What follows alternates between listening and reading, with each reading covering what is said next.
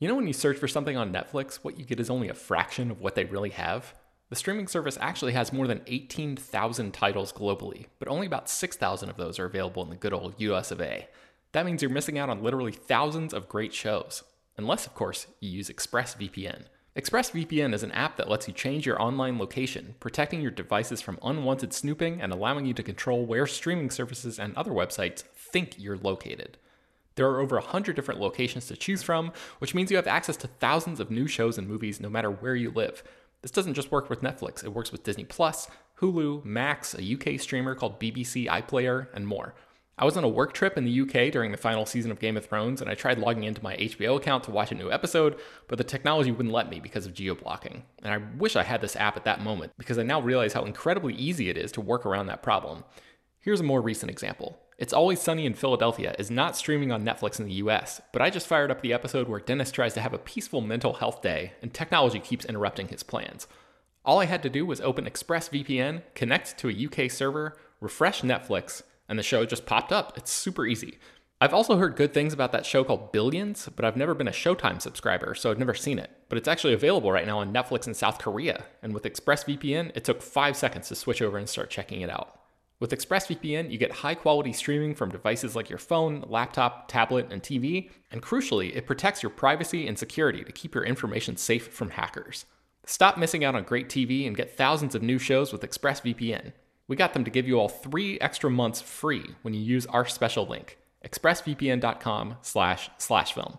That's E-X-P-R-E-S-S vpn.com slash slash film to get three extra months completely free.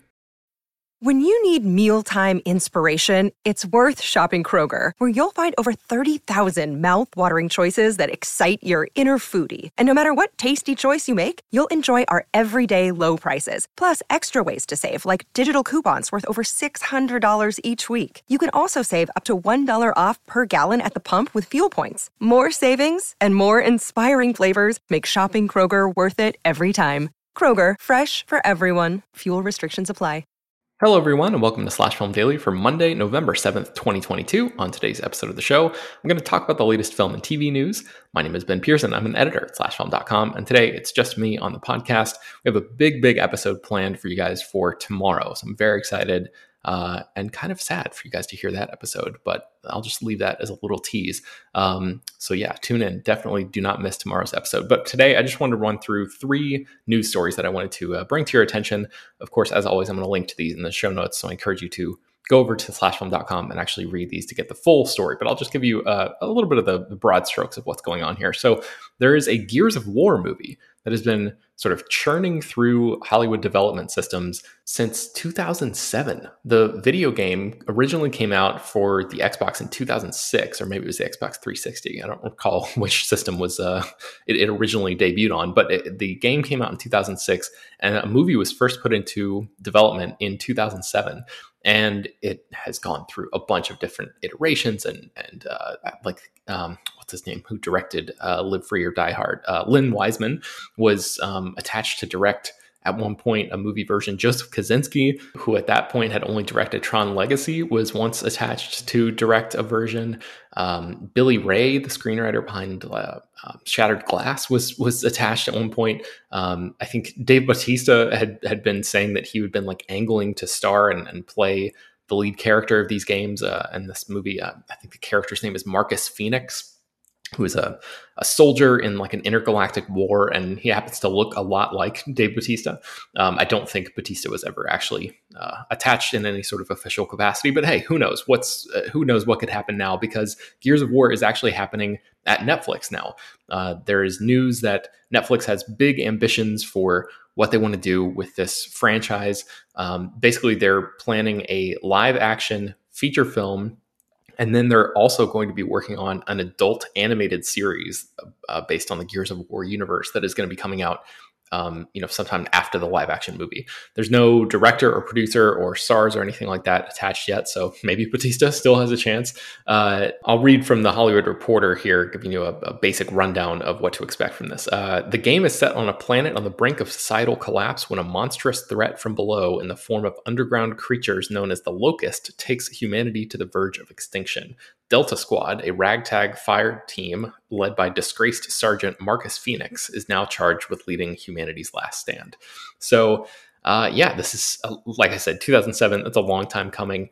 Uh, and it's another example of Netflix trying to um, desperately create uh, IP, um, you know, generate IP that people really, really care about in a time where Netflix has been sort of struggling to do that lately. They've they've been spending a lot of money. Their stock prices take, have taken a pretty serious hit, uh, and they still don't have an Oscar for Best Picture. So it sort of seems like Netflix is in a place where they're they're really uh, doubling down on this IP thing to try to uh, lock down you know as many subscribers as possible and keep as many people uh, from churning out of their system as possible. So uh, the next thing that I wanted to bring up is uh, some casting news for Spider-Man Across the Spider-Verse, which is the next, uh, I guess, Into the Spider-Verse movie. I'm not sure what you would want to call this, but um, Phil Lord and Chris Miller are, uh, I believe, writing and producing this version. Uh, Justin K. Thompson, uh, Joaquim Dos Santos, and Kemp Powers have taken over as the directors of this version or this this sort of iteration, this this uh, entry in the franchise. And um, we know that uh, Shameik Moore will be back as Miles Morales. We know that Hailee Steinfeld will be back as Spider Gwen.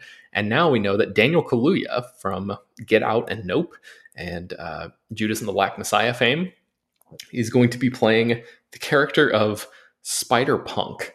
So uh, that's Hobart Hobie Brown, aka Spider Punk, who was created by uh, writer Dan Slott and artist uh, Olivier Coipel um, back in 2015. And this is a character, a version of Spider-Man, um, a, a, I guess, a multiversal version of the character who uh, has like a, essentially a mohawk coming out of his um, spider suit. He wears a leather vest with spikes on it, and yeah, basically looks like a what you would imagine for a character called Spider Punk. So um, in in the comics, uh, this Hobart Brown character is a homeless teenager who becomes a hero to the oppressed citizens of New York in his dimensional universe.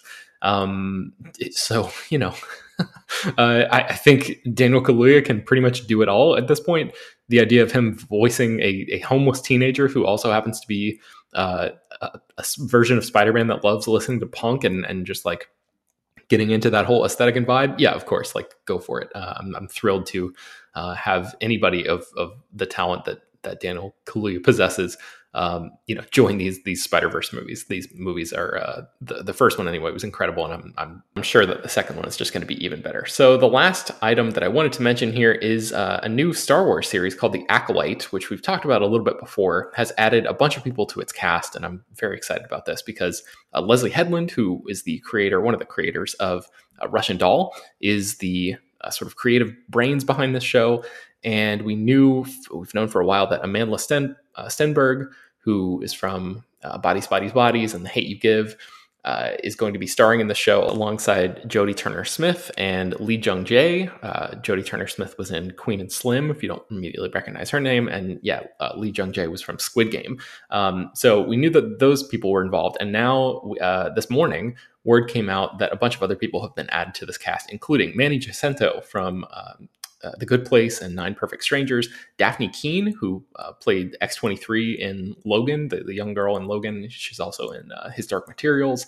Um, Rebecca Henderson, uh, who is in Inventing Anna, and Charlie Barnett, who is also in, in, Russian Doll. So there's a bit of a Leslie Headland connection there. Uh, Dean Charles Chapman, who was in 1917 and played uh, Tommen on Game of Thrones, and then Carrie-Anne Moss, who of course starred in The Matrix, is going to be heading heading over to a galaxy far, far away for this show, The Acolyte, which is still uh, a relative mystery. I mean, we're not like 100% sure of the details of what's going on here, but a, a new synopsis, an official synopsis, was also released. Uh, it says The Acolyte is a mystery thriller that will take viewers into a galaxy of shadowy secrets and emerging dark side powers in the final days of the High Republic era. A former Padawan reunites with her Jedi master to investigate a series of crimes, but the forces they confront are more sinister than they ever anticipated. I'm not entirely sure how much of that information was previously available. I, I think we knew some of it. Um, but I'm I'm very excited about this because it this was one of those shows when this was first announced. I think a couple years ago at this point. This was one of those shows that was pegged as like, okay, we're doing something new in the Star Wars universe, and we're we're actually like going outside the bounds of the traditional sort of um, Skywalker Venn diagram that everybody knows so well. And I was very excited about that at the time. And I'm even more excited about it now that I've caught up with Andor, which is just an incredible show. If you're not watching Andor, even if you do not like Star Wars, I really think that there's a lot to love about that show. Uh, and I say that as somebody who very much burned out on Star Wars ever since The Last Jedi came out. That was like the last thing, Star Wars thing that I really loved. So, uh, yeah, the idea that that Andor is like showing that it can be done, you can actually do uh, grapple with really really fascinating um, adult themes and and like you know tell um, Star Wars stories on this gigantic scale in a way that um, that really focuses on these human characters and and has like a, a resonance to it and a, a, different tenor to it than any of the other Star Wars storytelling that we've seen so far uh, in live action anyway is very exciting. And, and I love Leslie Headland as a storyteller. I'm very excited to see what she does with The Acolyte. And I'm excited that all these people are joining. So um, I, I, like all of them.